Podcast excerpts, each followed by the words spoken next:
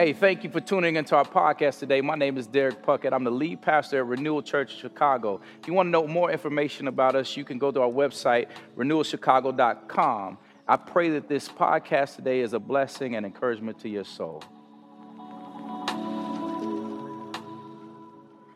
Well, if you flip your Bibles with me to Matthew chapter 5, verses 38 through 42, that's where we're going to be this morning. And as you flip in there, we've been in this Sermon on the Mount where we've been asking the question what does it look like, or what is it like to live as a Christian in the everyday world? More specifically, what does it mean to be a true disciple of Jesus? So today, Matthew chapter 5, verses 38 through 42. I hope y'all been enjoying this series. Once you have it, go ahead and stand on your feet with me as we read the Word of God together. Starting in verse 38, the text reads, says, You have heard that it was said, an eye for an eye and a tooth for a tooth. But I say to you, do not resist the one who is evil. But if anyone slaps you on the right cheek, turn to him the other also. And if anyone would sue you and take your tunic, let him have your cloak as well. And if anyone forces you to go one mile, go with him two miles. Give to the one who begs from you, and do not refuse the one who would borrow from you. Very word of God, amen. Today I want to preach on the topic don't retaliate, love. Go ahead and turn to your neighbor and say, Don't retaliate, love. Let's pray. Father, thank you so much for this day, God. We thank you for just being able to come together God, I ask one simple prayer as I do each week that you would hide me behind the cross as I preach this word. Lord, I ask that you would increase and that I would decrease. Father, have your way in this place. Let people hear from you and not from me. And In this mighty, magnificent name of Jesus that we all said together. Amen. You can be seated. Anybody ever heard of the Greensboro Four? Greensboro Four. David Richmond, Franklin McCain, Ezell Blair Jr., and Joe McNeil, the Greensboro Four. Four African American students from North Carolina A&T State University. They staged the first sit-in in Greensboro because they were tired of being told that they could not sit and eat at the white-only counters. And get this, these were places that they were coming in to pay for. See, nowadays we scoff at any inequality on many different levels. We don't like inequality. But in the early 1900s, it was on a whole different level, all the way up to the 1970s, and still exists some places today, sadly, because of racism and the Jim Crow laws that made segregation legal in public places. Black and white people could not eat at the same counter together.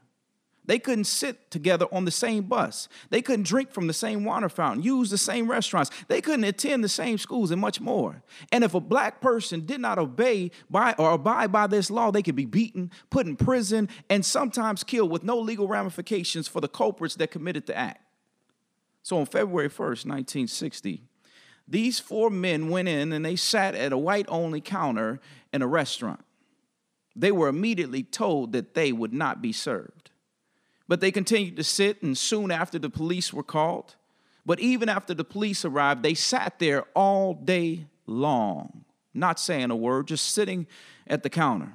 Franklin McCain, he describes remembering the sheriff come and pace back and forth with his nightstick in his hand. He said, he said he just kept pacing back and forth, pounding his nightstick over and over again. And as he paced back and forth, Franklin said, At that moment, I knew that he did not know what to do with us.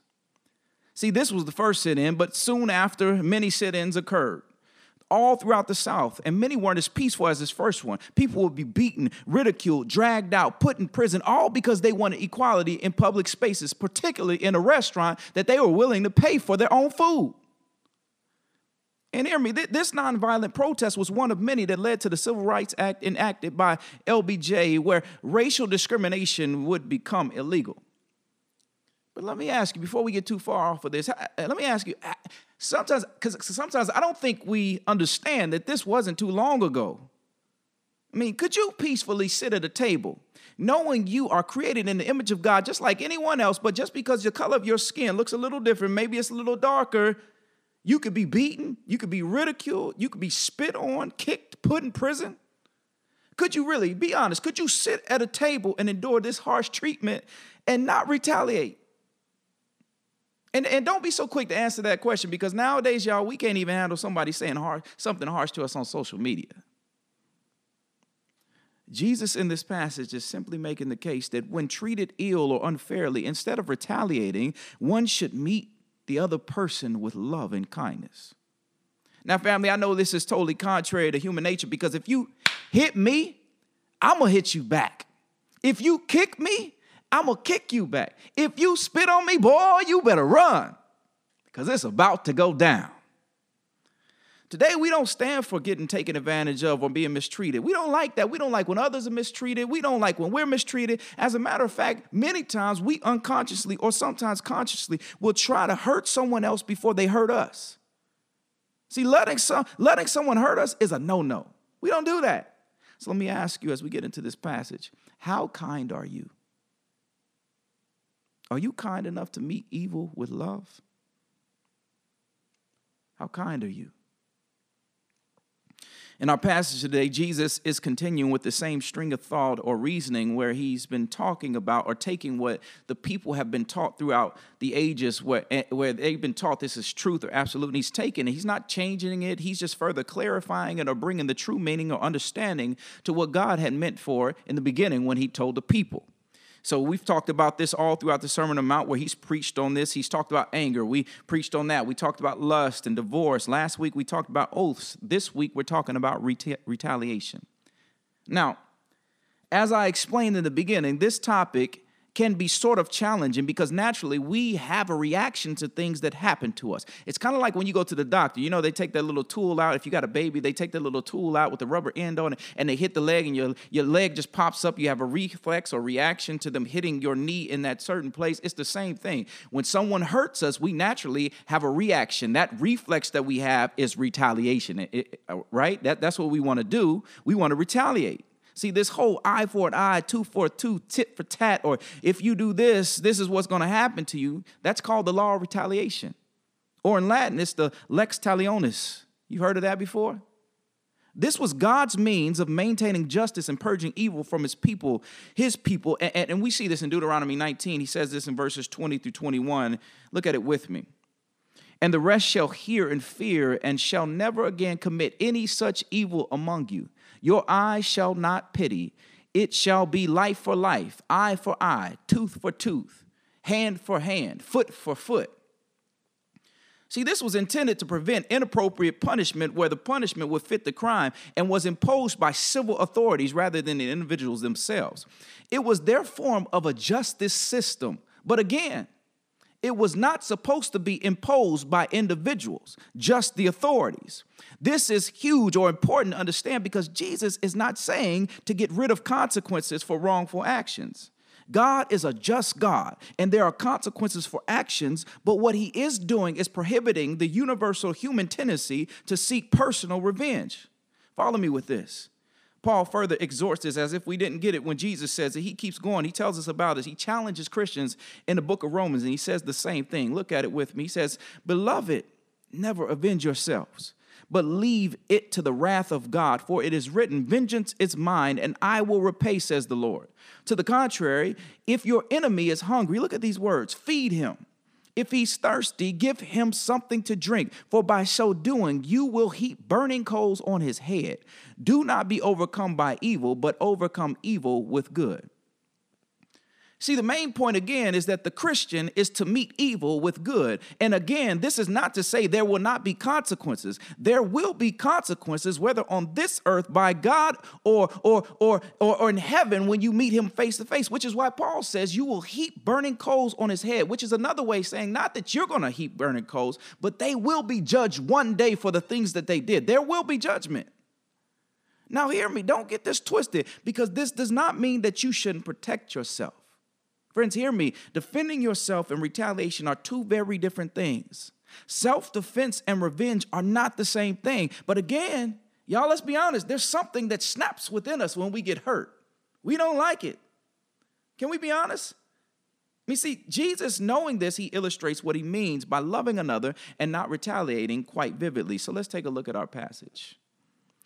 Jesus begins by saying, If anyone slaps you on the right cheek, then turn to him the other also. Now, y'all, let's be honest. How many of y'all gonna let somebody slap you?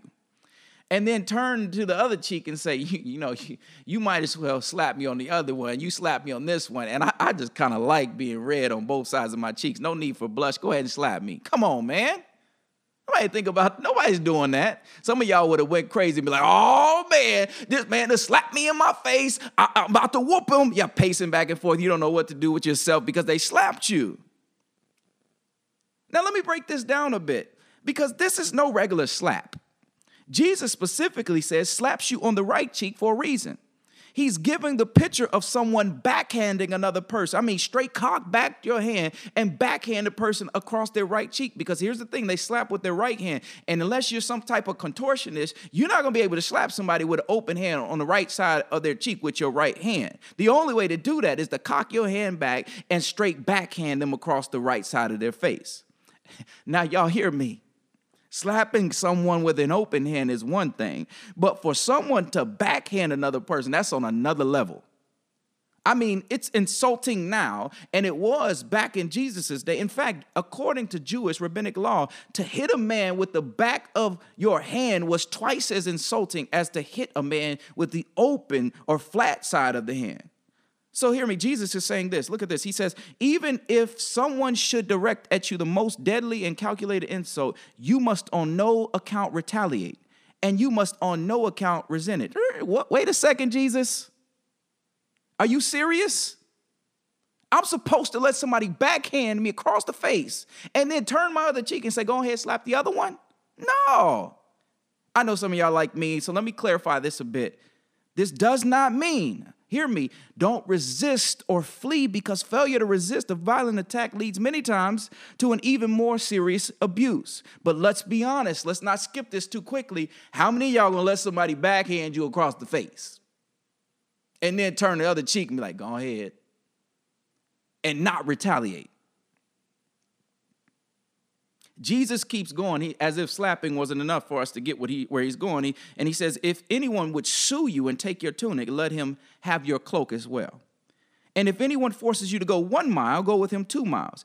Both of these verses pertain to legal matters, but in both, Jesus is saying, just simply do more than what's required of the law.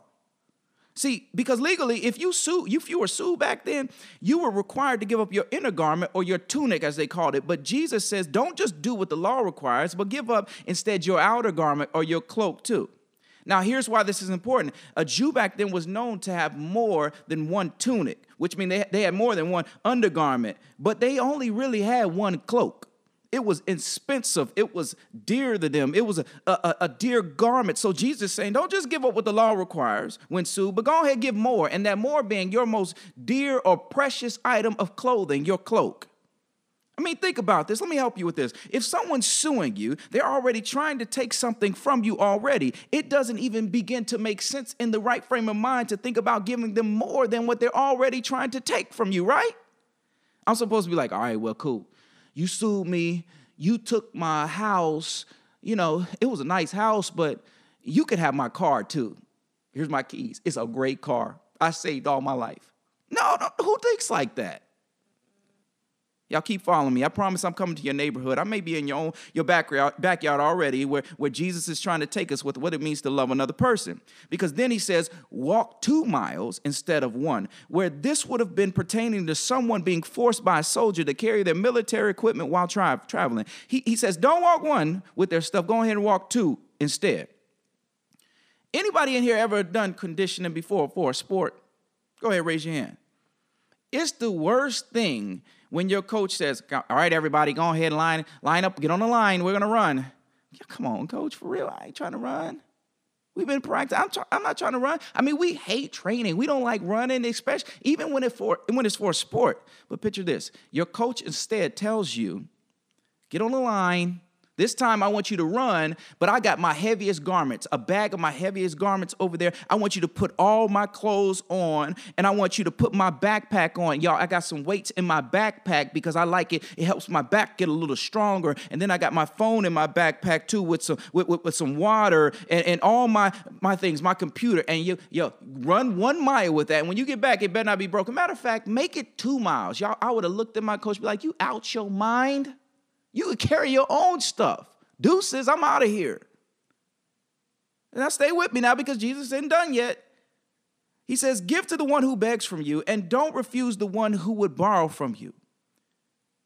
Now, hear me. Jesus is not telling us to be foolish with our money and just give it out without any regard, but he's saying, when you see someone in need, give. St. Augustine said it this way look at it. He says, Give to everyone that asks not every not give everything to him that asks. Let me say that again. I don't want you to miss this. He says give to everyone that asks not give everything to him that asks it's a big difference.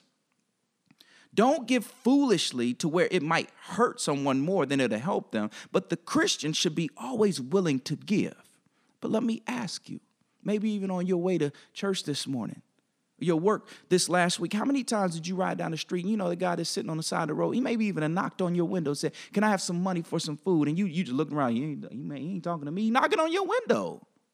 Or, or, or, better yet, how many times did somebody ask you to borrow some, if they could borrow something this week and you, you knew you had it, but you just said no, just being selfish? I mean, we've all been there, right? Let's be honest.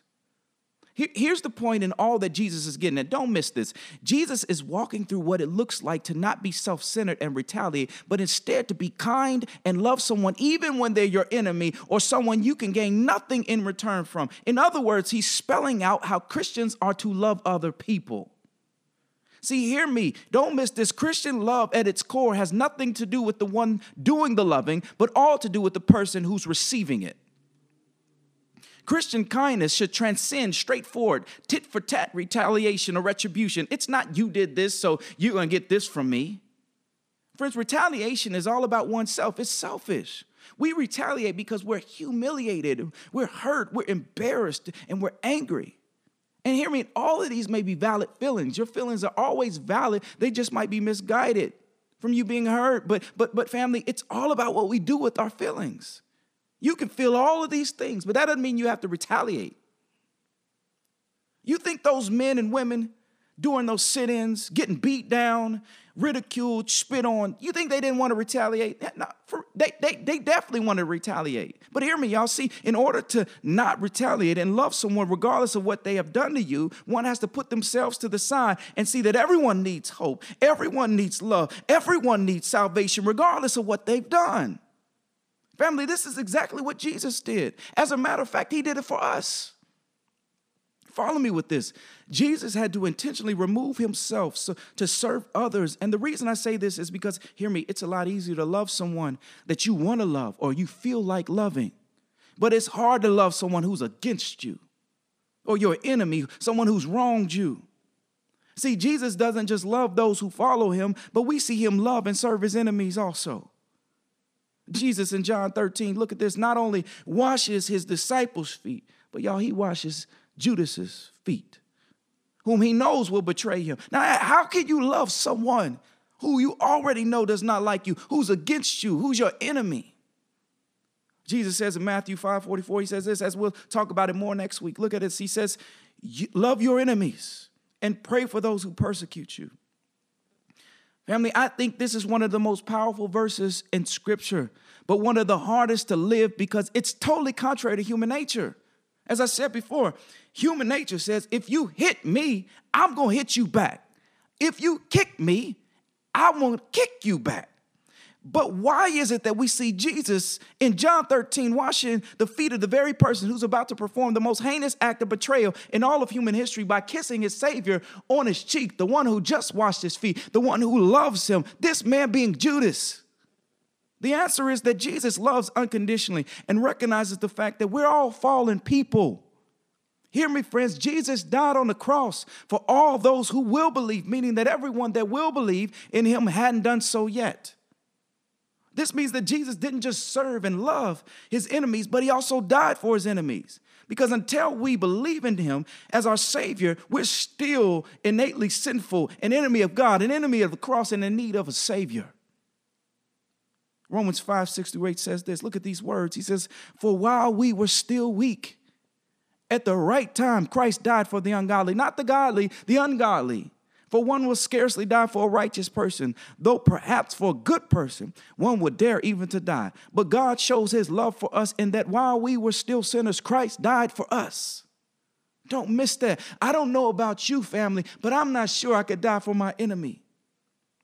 Someone who publicly disgraced me, someone who has hurt me. No, I want to retaliate. I want revenge.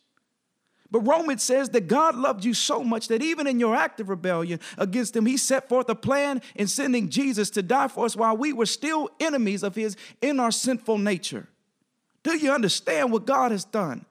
How he has loved us. And I'm not talking about Jesus right now. I'm talking about God the Father, the love of the Father. Many times we forget how much God has loved us. 1 John 4 9 through 10 says this In this, the love of God was made manifest among us, that God sent his only Son into the world so that we might live through him.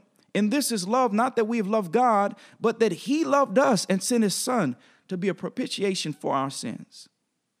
God loved us so much that he sent his son to serve and to die for us. The wrath of God has been satisfied by his son dying. The magnitude of this love of God is overwhelming. And Romans 8 tells us that there's nothing that can separate us from the love of God for those that believe. See, God, knowing we were his enemies in sin, he didn't retaliate when he had all the right to do so, but instead he loved us so much that he sent his son to serve and die for us. Family, we don't see Jesus just loving us.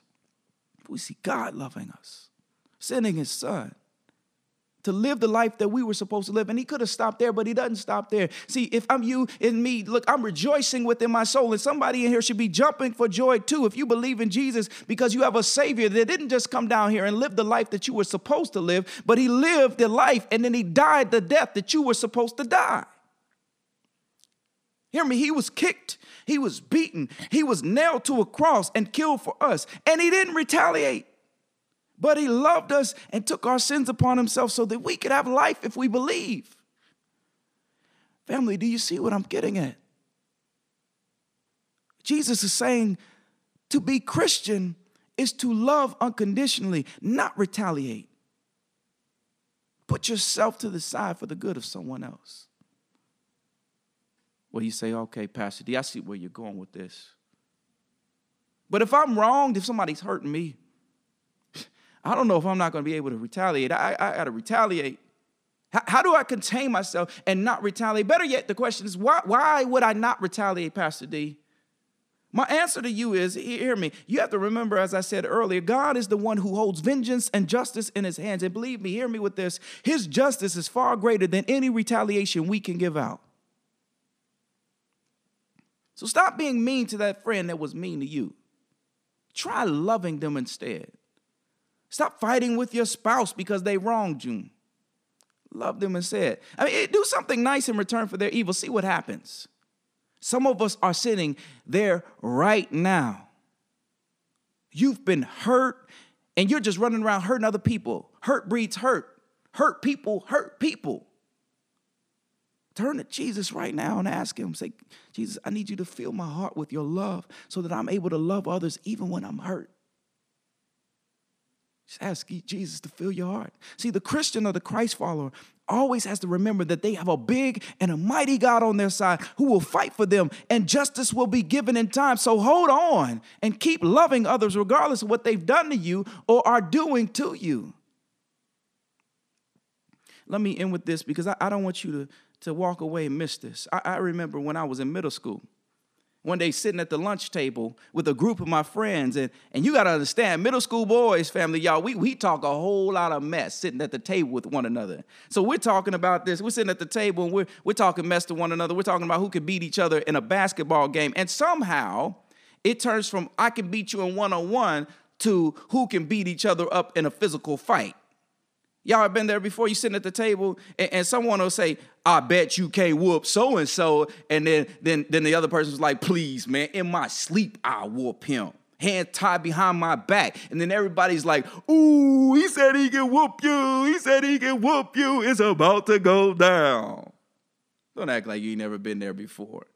Y'all like, what's wrong with you, Pastor? What kind of school did you go to? Y'all, y'all got to understand little boys. We got to prove ourselves we're bigger, that we're bigger, we're better than everybody else. And don't act like girls don't do it too. They do it too. Y'all, middle school is a treacherous place. It's crazy. I, I honestly, I, I, sit back and think to myself, who came up with the idea of putting sixth through eighth grade boys and girls together, 14 to 12 years old together, with all this puberty and the hormones raging through their bodies? Y'all, that ain't no good idea. We asking for trouble. Well, one day I was sitting at the table, and my friend is like, Derek, I bet you can't whoop Ray. And me being me, y'all, I, my overconfident self sometimes, I'm like, please, Ray, in my sleep. And everybody's like, oh, he just said he could whoop Ray. Now, y'all hear me. Ray was my boy. This is a close friend since elementary, and he's pretty quiet. So I thought he would just laugh it off, knowing that I'm just joking and stuff. But I looked at Ray, straight face, no joke. He looked at me in my eye and he said, I bet. we gonna see about that. Now, family, this was a common thing at the lunch table, and nothing usually materialized, but this day was different. There was this guy at the table that didn't like me too much. I'm not sure why he didn't like me, but he's the type of guy you don't want to mess with. He's the type of guy that was putting people in the hospital, one blow to the face. I mean, in and out of prison, real life, y'all kind of crazy. You don't mess with this guy. Those are the people you don't want to fight. So come to find out, he tells Ray, look, if you don't fight Derek after he called you out at the lunch table, I'm going to whoop you, Ray. I had no idea this happened. So after school, I'm at home. My mom's at work, and, and, and I, I'm at home with my three little sisters. I get a knock at the door boom, boom, boom. And it's Ray. And I was like, What's up, man?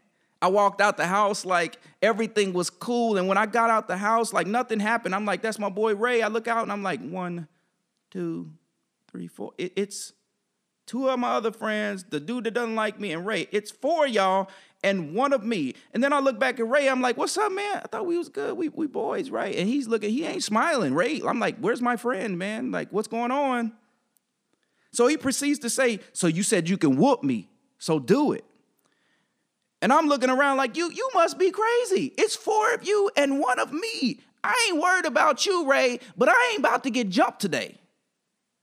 Ray proceeds, get this, y'all, he slaps me across the face. And I just started to laugh. You notice that laugh because you so mad. I can't believe this dude just slapped me in my face. Is he out his mind? But I didn't retaliate. I didn't touch his bike. And he's like, Boy, you better not touch my bike again. I said, What? And he said, Don't touch it, see what happens. And I, so I touched it again and he just hauls off and punches me as hard as he can in my stomach.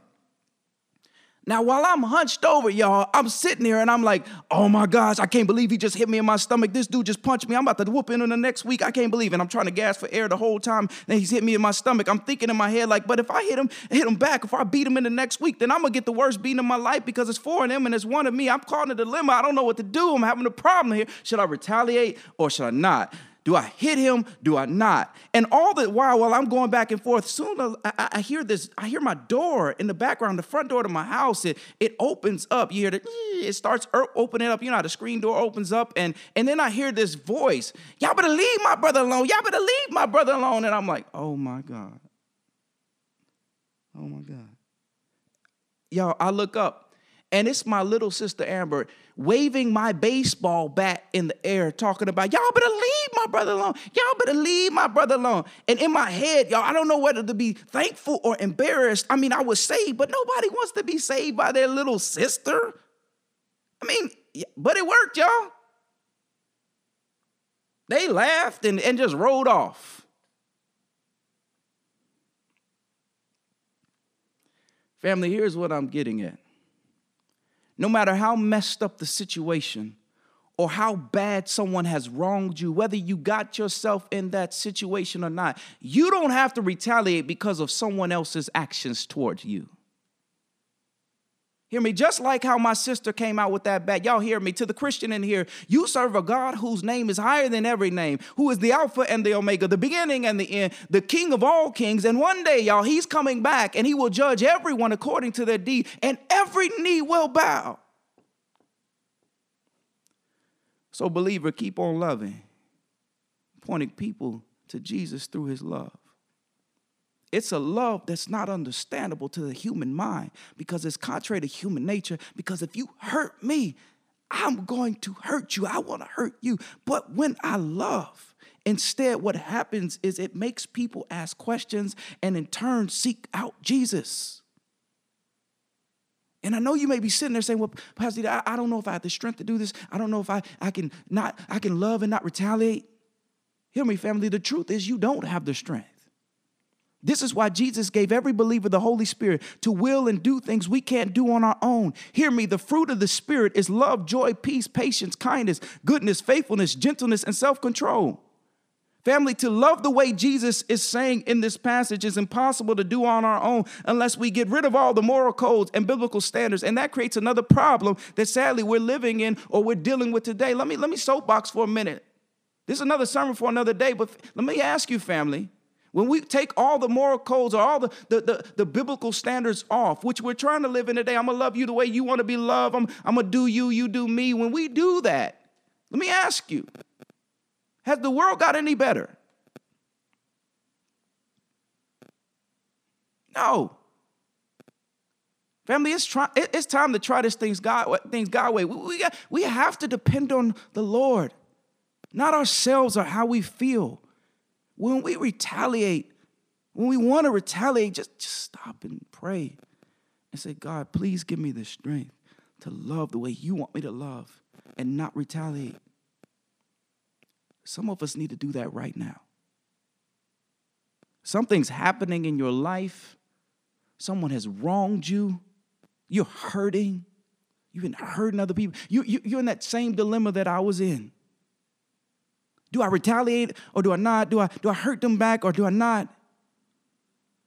Ask God right now to fill your heart with His love and His kindness. Family, hear me. Don't retaliate, love. Don't retaliate, love. Amen. Let's pray. Father God, we thank you for this morning. You're an awesome God. God, I know this is hard for us, and I know the natural inclination is when we're hurt, we want to retaliate. We want revenge. But God, you had every right to do that with us our sin stain was, was huge. But you chose to come down and die for us. You sent your son to die the death that we deserved, washing our sin slate clean. And Father, we know we don't have the strength to love and do what you did for us, but God, with you on our side, Holy Spirit within our lives, we can do all these things. So, God, I just pray that you would intercede in those places where we've been hurt and those places where we need you, Lord Jesus. And let us turn to you and not to us because we need you. Father, I pray if there's someone in here that has not turned to you and not experienced the love that you have given towards us, Jesus, when you died on the cross, the love of God by sending their, your son down here to die the death we deserve. God, I pray right now they would call out and say, Jesus, I need you. I'm tired of living this life the way I've been living it the way I want to. It's not working. That they would experience the joy and the love that comes from you, God. Father, you're a good God. And we thank you for how good you've been to us and all the good you'll do in the future. God, we just ask, though, that you'll help us walk in step in the way that you want us to walk and not the way that we want to walk. We thank you, we love you, and we pray all this in the mighty name of Jesus. And everyone said together, Amen. Thanks again for listening to our podcast today. I pray again that it was a blessing and encouragement to your soul. And I hope to see you at one of our services at 10 a.m. Take care. God bless you.